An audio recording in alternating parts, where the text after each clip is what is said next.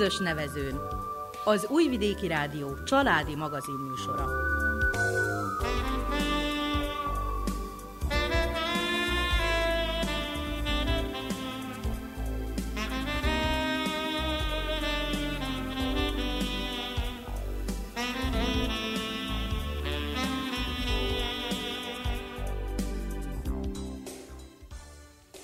Köszöntjük hallgatóinkat a mikrofonnál Nánási Anikó. És Miklós Csongor. A zenét Verica Poljákovics válogatja, a műszaki munkatárs Nenac Retenovics. A héten ünnepeljük a nők nemzetközi napját. Egy nap jut a nőknek a férfiak világában. Mennyire érvényes ez a megállapítás a mai időkben? 1857. március 8-án New Yorkban textilipari munkásnők jobb fizetésért és kedvezőbb munkakörülményekért vonultak az utcára. Milyen változások mentek végbe azóta a társadalomban, és milyenek a fejekben, a lelkekben? Erről kérdeztük beszélgető társainkat a közös nevezőn mai adásában.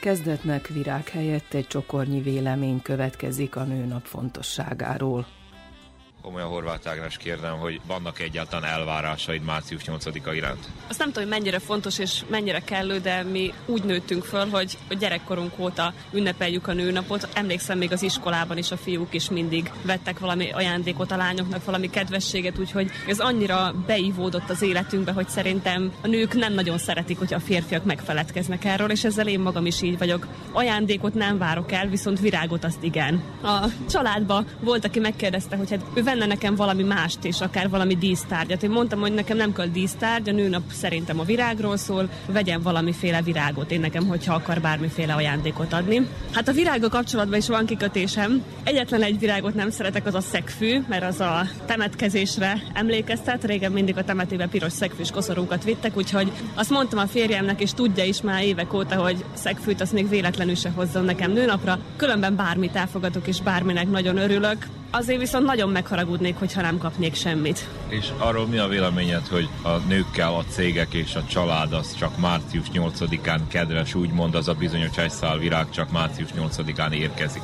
Máskor is oda kell figyelni hölgyekre? Szerintem igen, de hát most ez családoktól függ. Én úgy érzem, hogy én nem vagyok elhanyagolva otthon, máskor is kapok néha virágot, úgyhogy nem, nem érzem magamat elhanyagolva, de erre valószínűleg nevelni kell a férfiakat, mert hajlamosak megfeledkezni arról, hogy egy nagyon kis kedvességgel micsoda sikert tudnak elérni a nőknél.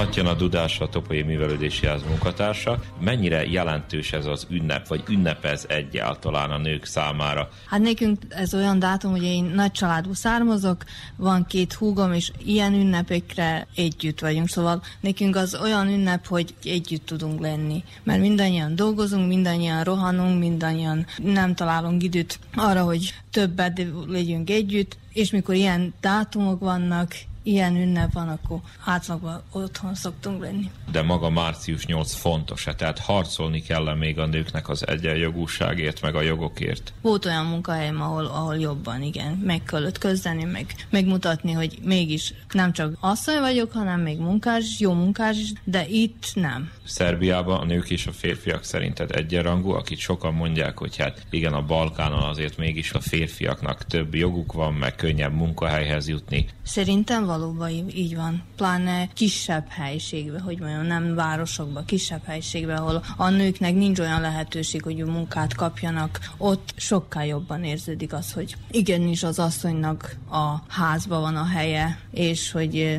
ne annyira mutatkozzon, meg szóval igen. Van, aki azt mondja, hogy ez a március 8 egy teljesen elavult ünnep, hogy még a régi időkből származik. Szüksége van erre az ünnepre egy nőnek, tehát jól esik-e, amikor esetleg fölköszöntenek családba vagy munkahelyen, vagy mondjuk ez olyan fölösleges formalitás? Szerintem szükség van rá. Azért, mert mink nem csak anyák vagyunk, hanem a munkások is, szóval köl, jó esik. Nekem igen.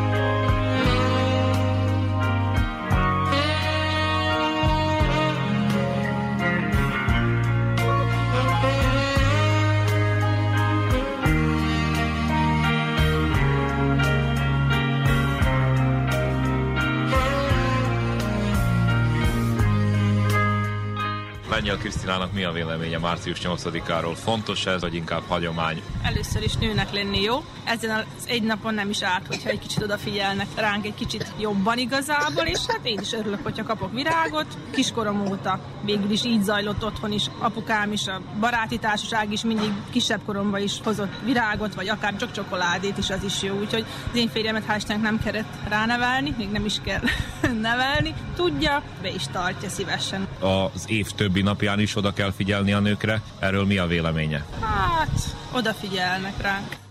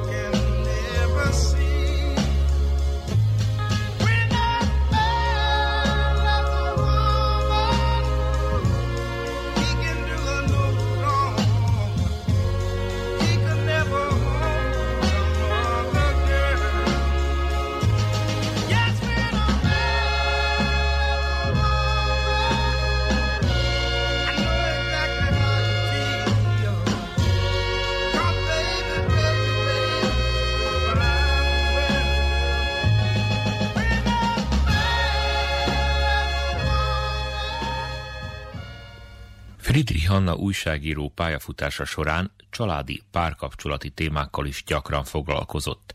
Ezek feldolgozásakor kamatoztatni tudta pszichológusi oklevelét. Őt is mikrofonhoz kértük. Március 8-a a Nemzetközi Nőnap. A piros szegfűn és a munkahelyi bulin túlmenően van-e ennek az ünnepnek ma valamilyen jelentősége még? Ennek az ünnepnek mindenképpen kell, hogy legyen jelentősége ma is, és gondolom, hogy van is. Lehet, hogy éppen a nőknek köszönhetően, annak köszönhetően, hogy a nők nem mondanak le erről az ünnepről, tehát valami módon a kisugárzásukkal is jelzik, hogy ez az ünnep mégis egy számon tartott ünnep, és joggal, mert valójában ez a női egyenjogúság napja. Én erre így tekintek, tehát ezen a napon jelzik azt, hogy a nőknek harcolni kellett azért, tehát egy társadalmi küzdelmet kellett folytatni azért, hogy elismerjék őket egyenrangúnak a munkában, egyenjogúnak a társadalomban, hogy szavazati joguk legyen, hogy egyáltalán kiállhassanak önmagukért és a családért, mert hátrányos helyzetben voltak évezredeken keresztül, és valójában ez annak az ünnepe, hogy valami módon visszaszerezték azt, amit a matriarhátus legyőzésével elvesztettek a történelem folyamán. Más kérdés az, hogy milyen ez az ünnep, és hogy a hangulatából, a jellegéből mi maradt meg, és mivé fajult. Én úgy gondolom, hogy nem lenne szabad amiatt, hogy olykor féktelen mulatozásokba, vagy egyszerűen csak a piros szegfű formai módjává süllyed, és tartalmilag nincs megtöltve, nem lenne szabad magát az ünnepet megkérdőjelezni, és negatív színben feltüntetni. Sőt, azt kellene, hogy valami tartalmat adjunk a továbbiakban is, mert ennek a küzdelemnek, ha így nézzük, nincs vége. Ezt nagyon jól tudjuk, mert hiába a jogszabályok, hiába szabályozott a nő minden joga a törvényben, a valóságban az nincs úgy, mert egyszerűen társadalmi helyzeténél fogva nem tud élni a jogaival és talán a női természeténél fogva sem. Mi az, amit még javítani kellene téren, illetve hol tartunk most társadalmilag és talán egyéni fölfogás szempontjából is? A nőre többféle szerep hárul. Természetesen ezt szajkozzuk nagyon sokszor, hogy a nő nem csak nő és nem csak anya, hanem egyben a szüleinek a lánya, egyben a férjének a felesége, a szeretett partnere, vagy szerető partnere, olykor gazdálkodó, olykor kiváló szakember, olykor tudós, olykor kétkezi munkás, olykor az, aki az egész családról gondot visel, nem csak a szűkebb családjáról, hanem a szélesebb családjáról, olykor közösséget vezet, tehát rengeteg szerepnek meg kell felelnie. Na most ebben a helyzetben van, aki nagyon jól föltalálja magát, és kiválóan helytáll minden szerepkörben, van, aki viszont valami miatt szenved, kevésbé érzi magát sikeresnek. Ez az érem egyik oldala. Viszont ami magát a törvényeket illeti, és a törvényel való élés, tehát azt, hogy a törvényeket tiszteletben tartva a nő ma jobb helyzetbe kerüljön, itt én úgy gondolom, hogy ez esetben megint csak a társadalmi közösség az, ami segíthet abban, hogy valóban a törvényeket alkalmazzuk. De mindig egyén, amikor családról van szó, és most gondolok itt a családon belüli erőszak büntetését szabályozó törvényre, gondolok itt a munkajogra, mindig ezer körülmény van, amit vagy lehet bizonyítani, vagy nem lehet bizonyítani, és ebben a tortúrában, ami mondjuk egy bírósági eljárása, vagy fegyelmi eljárása, vagy egyszerűen egy vállalaton belüli eljárása áll, amikor a munkajogról és mondjuk a mobbingról van szó, akkor terhelővé válik, és olykor, sőt nagyon sokszor egyszerűen a szenvedő alanyok elállnak ettől, és nem harcolják végig azt a folyamatot, amivel aztán bizonyos elégtételt elérhetnének.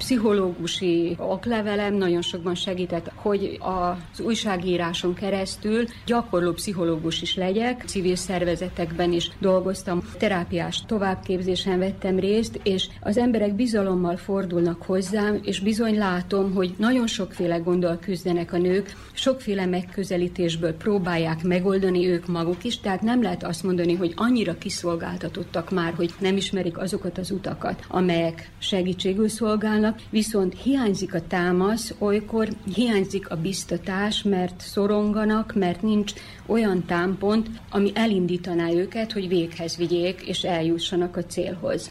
Most ami a problémákat illeti, sajnos azt kell mondanom, hogy első helyen a magány szerepel, mégpedig a nők magánya. Ez valószínűleg abból is ered, hogy egyszerűen a közösségünkben több a nő, mint a férfi, tehát párkapcsolat teremtésében társadalmi közeg problémával kell szembenézni, mert nem tudjuk megoldani fizikai módon sem, hát még akkor jellembeli tulajdonságokat és egyéb körülményeket figyelembe véve azt, hogy mindenkinek legyen párja. Emiatt nagyon sokan szenvednek, és nem találják föl magukat, nem találják meg a saját szerepüket más téren, az, hogy az önmegvalósítás által valójában elégedett emberek legyenek. Ez egy olyan probléma, amit szerintem, ha tudatosodik mondjuk egy korosztályban, hogy szélmalom harcot folytat bizonyos célokért, akkor gondolom, hogy ez lassan-lassan lecsitul, és nem lesz olyan kiélezett, mint ami még jelen pillanatban is. A másik nagy problémakör, amivel a nők mostanában is szembenéznek, a munkanélküliség. És a, mondjuk úgy, hogy a középkörű nők munkahelyi diszkriminációja.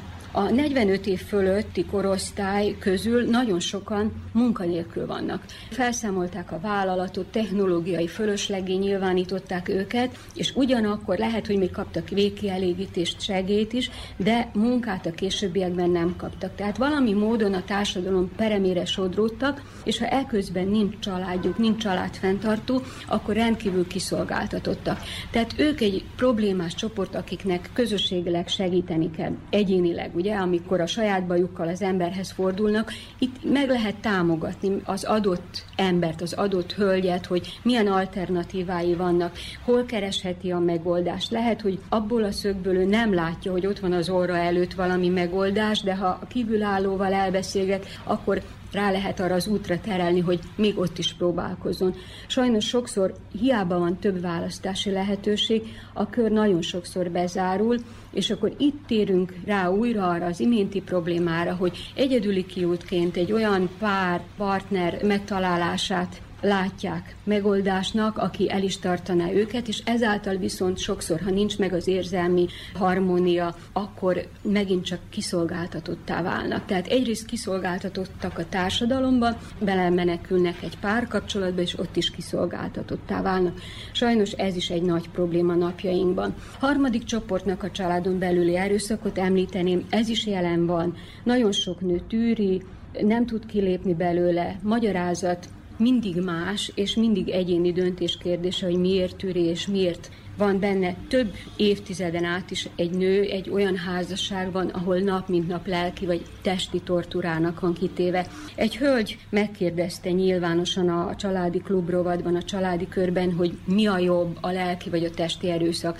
Persze ezt a kérdést ő sem úgy gondolta, hogy komolyan teszi fel, hanem egy mély iróniával, Általában a kettő együtt jár természetesen, de hogy valójában mekkora nagy kínzásnak vannak a nők egy rossz házasságba kitéve, ahol jelen van az erőszak. És akkor mi vezet el odáig, az egy másik kérdés, és hogy miért nem lehet abból kilépni, az meg megint csak egy harmadik kérdés, ami aztán összefügghet az előző problémákkal, hogy egyrészt nincs munka, nincs anyagi háttér, olykor a közösségnek az elvált nők iránti viszonyulása, tehát ezerféle problémával és félelemmel kell szembenézni annak, aki egy ilyen döntést hoz. Tudnak a nők ennyi fönnálló probléma mellett örülni március 8-ának? Én gondolom, hogy igen mert azért a száz évvel ezelőtti állapotokhoz viszonyítva azért óriásit fejlődött a közösség. Nem csak itt nálunk, és nem csak Európában, szerte a világon, függetlenül a számos gondtól, szegénységtől, kiszolgáltatottságtól, sok egyéb gondtól. Tehát egyrészt az, hogy a nő mégiscsak a figyelem középpontjába kerül, és ez igazolt. Sokszor mondják azt, hogy férfinak miért nincs, ha van nőnap, vagy nő nem. csak egy nap március 8 is mondják. Hát igen, ezt is mondják, de talán éppen ezért van súlya ennek a napnak, mert egy nap van. És én gondolom, hogy van is miért örülni, és van mivel dicsekedni is a nőknek, amit az életük folyamán elérnek. Rengeteg női sikerről is beszélhetünk, de azt mondanám, hogy minden ember egy nagy érték. És hogyha most a nőkről beszélünk, akkor minden nő mögött óriási érték és óriási tett áll. Ez biztosan, hogy így van, és akkor egy figyelmességet egy napon minden nő megérdemel éppen azért a helytállásért, amit ad a családban, a társadalomban egyaránt. Rövid idő alatt, ugye egy száz év az a történelemben nem hosszú idő, nagyon nagy fejlődést értek el a nők. A törvény előtt mondhatjuk azt, hogy egyenjogúak vagyunk, és a lelkekben, az agyakban, a fölfogásban azok vagyunk-e valóban a férfiakkal? Én azt hiszem, hogy igen. Persze, hogy a nő bizonyos értelemben úgy születik, anyától születik, tehát nőtől nőnek születik, ennél fogva az anyáskodás, a másik emberről való gondoskodás egy vele született adottság. Tehát ha így nézzük a dolgokat, akkor ez természetes, hogy egy nő hogy éli az életét akkor, amikor családja van, vagy akkor is, amikor egyedül él. Sajnos elég sok nő él egyedül, de attól függetlenül a szélesebb családja a baráti kör irányában mutat egyfajta gondoskodó viselkedést azt mondják most, hogy egyenjogúság vagy feminizmus, akkor az gúnyt is kivált időnként. Természetesen, hogy így van, de ez megközelítés kérdése. Feminizmus, hát igen, ez már végletbe torkollott, mondjuk mindenkinek joga van úgy viselkedni, olyan elveket vallania, amilyet közelinek tart magához, tehát ez is egy dolog, hogy valaki feministának vallja magát, de ettől függetlenül én azért úgy gondolom, hogy a mai sikeres nők nem feministák. Tehát teljesen ettől a fogalomtól távol áll a mai sikeres nőknek a helyzete, a kiállása, az életvitele, az önmegvalósítása, szóval nem azáltal. Sikeresek nem azáltal igazi nők, hogy feministák, sőt, pontosan egy teljesen más kategória. Eszembe jutott egy bölcsesség, hogy a nő, aki egyenlő akar lenni a férfiakkal, az nem eléggé ambiciózus. Na, Így most... van. Van ebben is sok igazság. A férfiak elfogadják ezt a bizonyos harcot. Ugye a bizonyos első március 8-a óta elérték-e azt a nők, hogy a férfiak partnernek tekintik, vagy azért itt különösen Szerbiában érezni még valamiféle előítéletet? Előítéletek mindig vannak, és nem csak a nemi hovatartozással kapcsolatban vannak előítéletek, munkával kapcsolatban, társadalmi, közösségi kapcsolatokban is. Tehát az előítéletek az egy dolog, de az én benyomásom az, hogy ez most már a mi társadalmunkban egy teljesen elfogadott dolog. Függetlenül az egyéni extrém megnyilatkozásoktól azért nem jellemző az, hogy mondom egyéntől elvonatkoztatva általánosságban, hogy valaki is ezt kérdésesé tenni, hogy mi miért egyenjogú egy nő, vagy miért van joga munkára, vagy miért igazgató egy nő, vagy miért keres többet, mint egy férfi. Tehát egyéni esetek biztosan vannak, de azért már eljutottunk odáig, hogy a közbeszédben azért senki sem vállalja be, hogy ilyen mondatokat kimondjon. Na most más kérdés az, hogy a gyakorlatban és az életben hogy valósul meg mindez. Most miért keresnek a nők kevesebbet? Erről készült egy tanulmány vajdaságban, hogy egyrészt a munkában mennyire vannak arányában kevésbé jelen a nők, és hogy a fizetésük is kevés. Én úgy gondolom, hogy ez így van, és miért van így? Azért, mert a nő van sokszor abban a helyzetben, hogy elvállaljon olykor bármit, vagy kevésbé jót, amikor nincs más választása, mert történetesen a család ott van, és visszatérek arra, hogy a nő gondoskodó természete, a lemondásra való készsége is, tehát legtöbbször a családot helyezi előtérbe, a karrierjéhez képest. Tehát azt mondja, hogy én igen elvállalok egy kevésbé felelősségteljes munkát, vagy kevésbé jól fizetett munkát, de éppen azért több lesz az időm, vagy fizikailag közelebb vagyok a lakóhelyemhez, és haza tudok szaladni, előbb hazaérek, korán meg tudok főzni.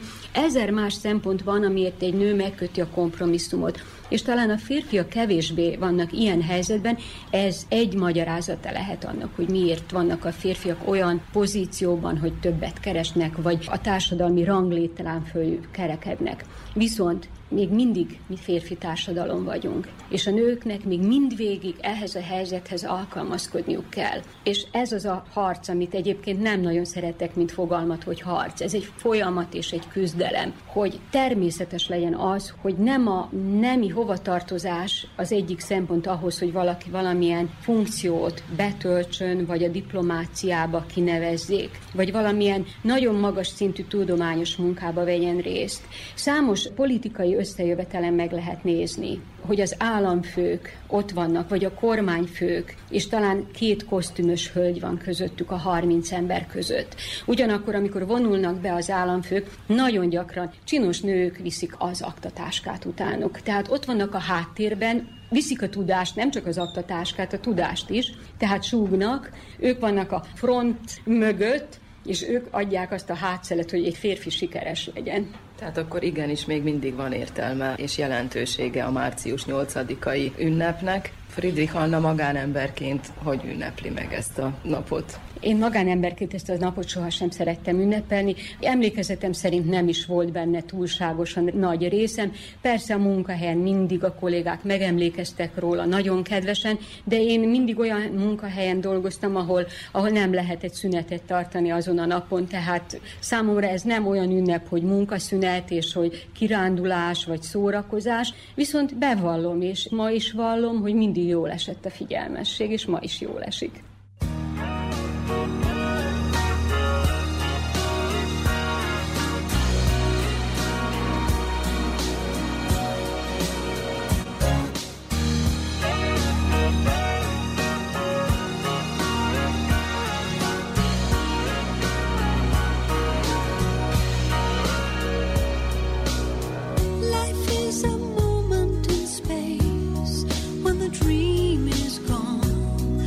It's a lonely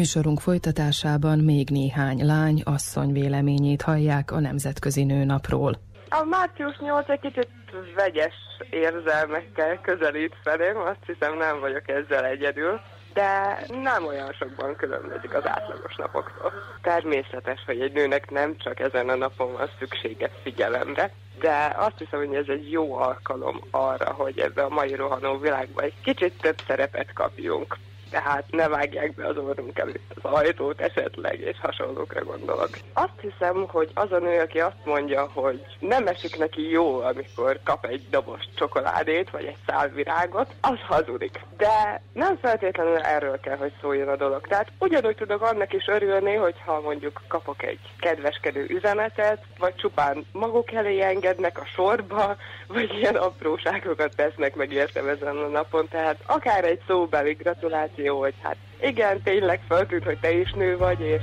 gratulálok, hát azért csak jó, hogy a világon vagy.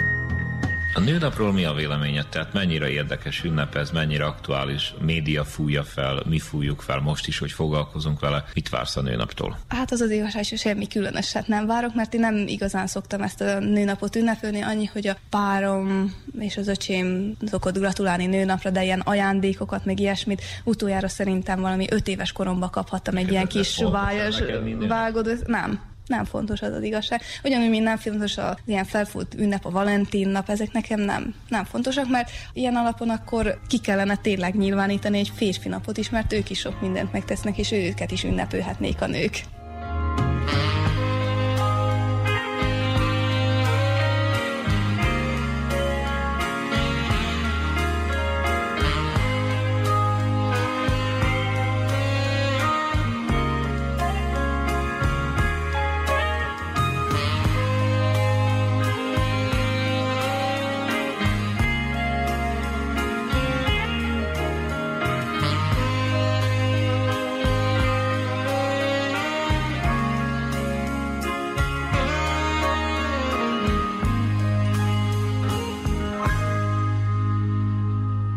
Témát ezúttal, mint hölgyet, nőt kérdem, hogy szerinted a március 8-a jelente még valamit a nőknek? Nem tudok így a nők nevében nagy általánosságban nyilatkozni, én csak a saját magam nevében tudok. Nekem a március 8 az ilyen kókadozó, műanyag, zacskóba csomagolt hervat szegfűkkel egyenlő, és én tényleg nagyon-nagyon őszintén a március 8-át semmiben nem becsülöm úgy, mint nőnapot. Tehát én úgy érzem, hogy egy nő legyen nő az év 365 napjába, és a férje, párja, nem tudom én, kedvese, kényeztesse őt 365 napig, és ne azért, mert március 8-a van, természetesen szívesen fogadom, tehát én nem sértődök meg, hogyha esetleg fölköszöntenek a munkatársaim, de én, én látom, hogy itt a munkatársakat is szegények, általában így a művelődési házban ugye túlnyomó többségben nők vannak, és teljesen zavarba vannak, nem tudnak hogy reagálni, mert érzik azt, hogy talán mi elvárunk valamit, úgyhogy úgy gondolom, hogy ez mindenkinek valamilyen szinten terhes. Vajon igaz-e, hogy a nők már kivívták a férfiak mellett az egyenjogúságot?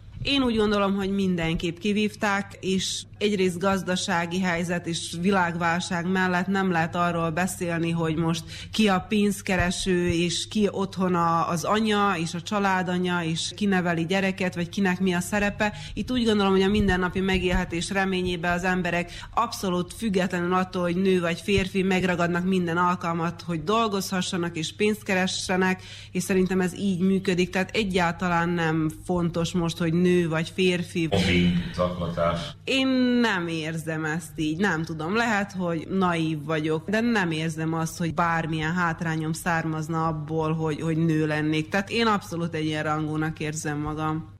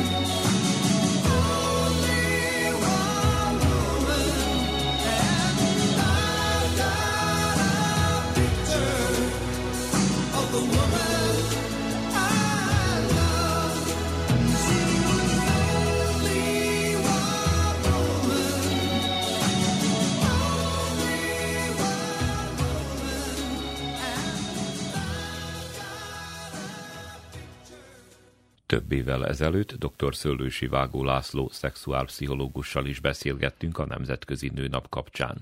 Ő sajnos már elhunyt, gondolatai azonban továbbra is időszerűek. Most ezeket idézzük föl. Talán a női eszménykép 20. századi megkörvonalazását tartalmazó anekdótát, mesét idéznék bevezetőül. A 20. századi férfi női eszményképe az a nő, aki a konyhába szakácsnő, az ágyban szerető, a társaságban dáma. Persze a maximális elvárások ritkán jönnek be, az adomabeli férj is kis csúszással kapta ezt, és a felesége az ágyba volt szakácsnő, a konyhába dáma, és a társaságban szerető. De ez a mese azért tartalmazza a hagyományos női szerepkörök lényegét. Ugyanis valamikor régen azt tanultuk, hogy a patriarkális társadalom a nőt háromszögbe szorította. A konyha, a gyerekszoba és a hálószoba háromszögébe alig lehetett ebből kiszabadulni, esetleg csak az a kategória, akik a dámák sorába kerülhettek, de tudjuk, azok voltak legkevesebben. Azután jött az ipari forradalom, és a háromszöget négyszögesítették. Ugyanis a nőnek föl kellett vállalnia a termelő munkában való részvételt is, hiszen a családnak szüksége volt a nő keresetére is. Jó lehet, már akkor Isaac Babel, ritkán idézik a rendszerváltás óta, figyelmeztetett arra, hogyha a társadalom a dolgozó nő hagyományos női feladatainak legalább egy részét nem veszi át, akkor a nő munkába állása a nő teljes emberi, fizikai és lelki kizsákmányolásába fog torkolni. Sajnos ez történt. Azután jött a szocialista önigazgatás, és a négyszöget ötszögesítettük, mert a nőnek vállalnia kellett az önigazgatásban való részvételt is. Na most az önigazgatás ugyan visszafejlődött, de a nőkkel szemben újabb elvárások jelentkeztek, tehát most, hogyha a 21. századra gondolok, akkor a nőtől elvárjuk, hogy csillogó legyen, és okos legyen, és független legyen, és szép is legyen, és elegáns is legyen, és erre megint csak a falokrata férfiak azt mondják, hogy tehát, hogy férfi legyen.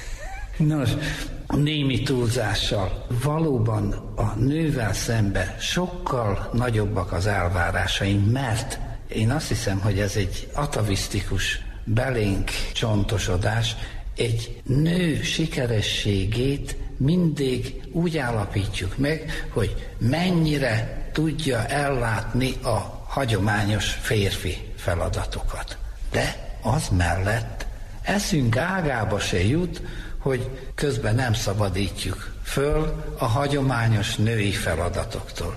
Ma éppen ebéd közben úgy eszembe jutott, hogy például egy ilyen női helyzet fölmérésnél milyen érdekes kérdés lenne az, hogy amikor asztalhoz ülnek, akkor vajon a férj szede először a tálból, vagy a feleség szed neki, vagy pedig a merőkanalat a feleség felé fordítja, és hagyja, hogy a feleség szedjen először saját magának.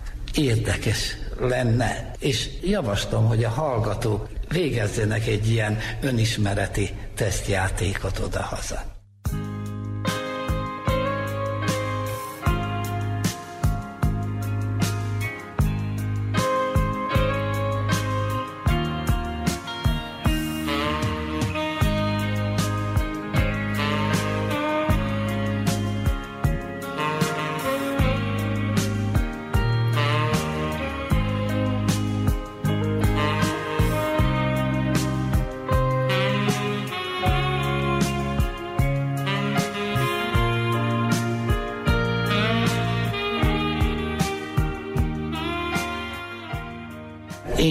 Kicsit mindig irritált a nőnapi nagy nekipusztulás, a nagy hacacáré, Pszichológusként nem nehéz megmagyarázni, hogy egyfajta bűntudatot próbálunk ezzel kompenzálni, és erről megint egy régi vallásos mese, anekdota jut eszembe, hogy a melósok reggeliznek hamvazó szerdán. És az egyik eszi a nem tudom milyen bőti ételt, a másik meg a kenyeret, szalonnát, vöröshajmát. És ez rászól. Te nem tudod, hogy hamvazó szerda van? De hogy nem. És nem bőjtöz. Mondja, nézd, egész évben igyekszem tisztességes lenni, becsületesen, senkinek nem ártok, akinek tudok segítek, hát mit csinál? Azt mondja, nem vagy normális. Egész évben ilyen tortúrának teszed ki magad azért, hogy ne kelljen bőjtölnöd egy nap. No, azt hiszem, hogy nagyon sokunknál ez van a háttérben, hogy szép, értékes ajándékot veszünk a feleségnek. Még mindig jobb, mint egész évben segíteni neki, ott állni mellette partnerként. Tehát egy olyan társadalomba, amelyet még ma is alapvetően a férfiak uralnak. A női emancipáció egyrészt nagyon esetleges, másrészt nem maradéktalan. Nem maradéktalan, mert csak egy bizonyos határig terjed. Hogyha a saját területemre térek át, a szexuális kapcsolatok területére, már is ott van. A szabados szexuális élet a férfiak számára, hogy ne mondjam dicséretes tulajdonság. A szabados szexuális életű nők hagyd ne mondjam, hogy milyen jelzővel illetik. Még a fölvilágosultabb körökben is. Úgyhogy ez is azt bizonyítja, hogy sokkal több bennünk a belénk csontosodott előítélet, mint amennyit szeretnénk elismerni. Ami különösen meglep, hogy az egyszerű, a paraszti társadalomban lehet, hogy a férfi-nő viszony sokkal egészségesebb, mint a polgári társadalomban. Ugyanis hogy is nevezi a paraszt ember a társát? Oldalborda? Például. De a legszebb a feleség. A feleség, tehát az embernek fele az a párja.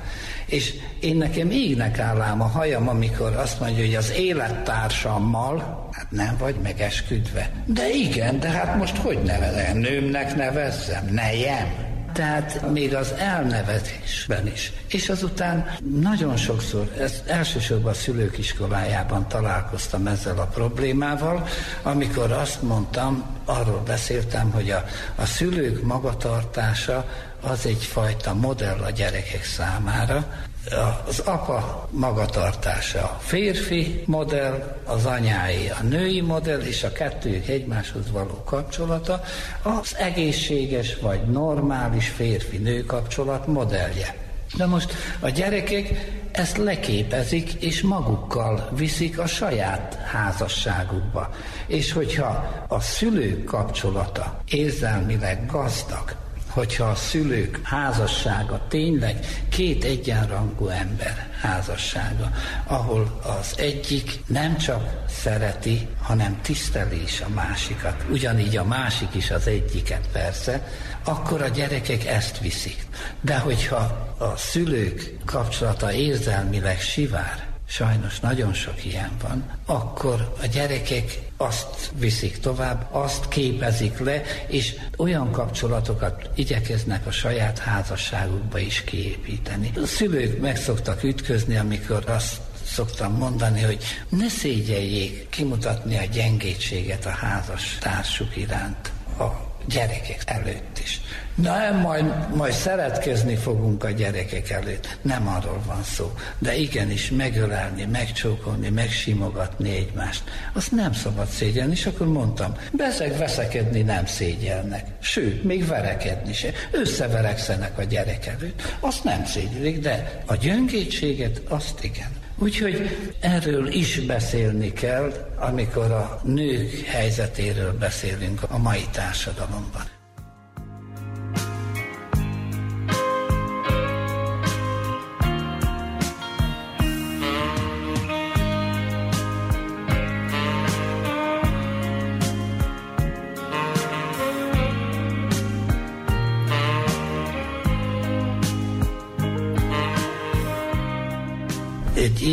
Mozzanat is fölmerül, hogy érzelmileg. Azt szokták mondani, hogy a férfi inkább intellektuális, a nő inkább emocionális lény. Tehát a férfi inkább az eszével, a nő inkább az érzelmeivel operál. Na most egy csodálatos tanárnőm volt Zágrábban az andragógia szakon, Ivana Gavrilovicsnak hívták, ő mondta, hogy ez a legaljasabb hazugság, amit a férfiak kitaláltak már, mint hogy a férfi inkább értelmileg, a nő inkább érzelmileg. Ugyanis azt mondja, hogy az, hogy egy férfi okos vagy nem okos, általában néhány mondat után kiderül. De az, hogy egy nő érzelmileg milyen, ahhoz megfelelő szituáció kell. Tudni, érzelmeket nem lehet parancsszóra. Érzelmeket csak érzelmek indukálhatnak. Amikor még tanítottam, mindig azt mondtam, hogy ezt nem lehet megérteni a fizika nélkül mert mindig a fizikából vettem a hasonlatot. Áramot mi is indukálhat? Kell vagy mágnesnek és tekercsnek, vagy pedig feszültség alatt lévő tekercsnek és egy másik tekercsnek lenni. Tehát valamilyen erővonalak azok, amelyeknek szelniük kell a másik erővonalait ahhoz, hogy áramot indukáljunk. Ugyanez vonatkozik az érzelmekre is. Tehát észszel sok mindent meg lehet magyarázni, nagyon okos dolgokat lehet teremteni, de érzelmeket nem lehet. Érzelmeket csak érzelemmel lehet kiváltani. Ugyanez érvényes akkor is, hogyha valamilyen negatív érzelmet próbálunk ellensúlyozni. Hiába magyarázzuk észérvekkel, az beláthatja az illető szerencsétlen, de az érzelmek megváltoztatásához csak még erősebb érzelmekre van szükség. Mi férfiak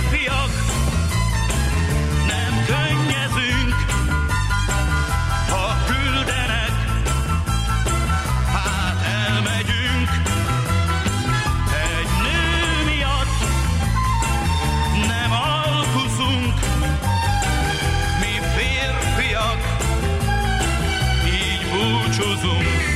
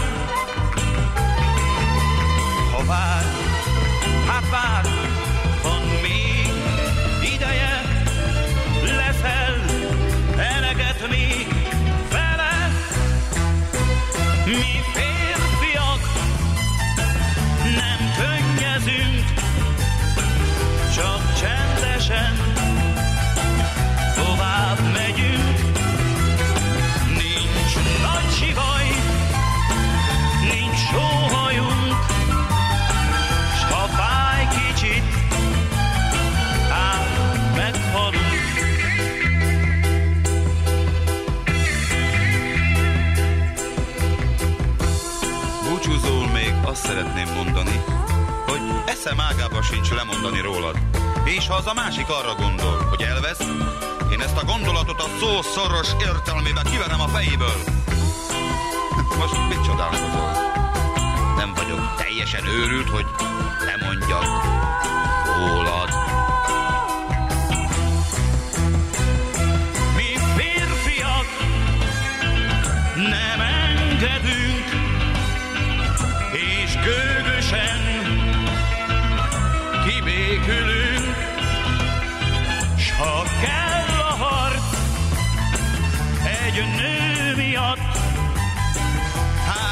Itt vagyunk.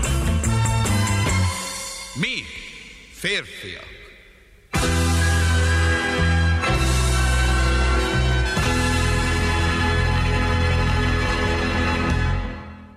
Kedves hallgatóink, ez volt a Nemzetközi Nőnap kapcsán készített összeállításunk.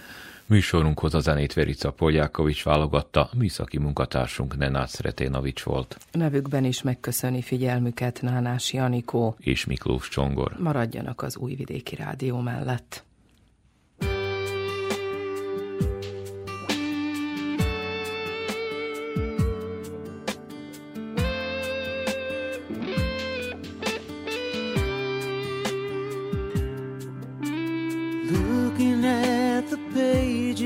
My life, faded memories of me and you, mistakes you know I've made a few I took some shots and fell from time to time, baby. You were there to pull me through. I've been around that block a time or two. I'm gonna lay it on this far. The answer's written in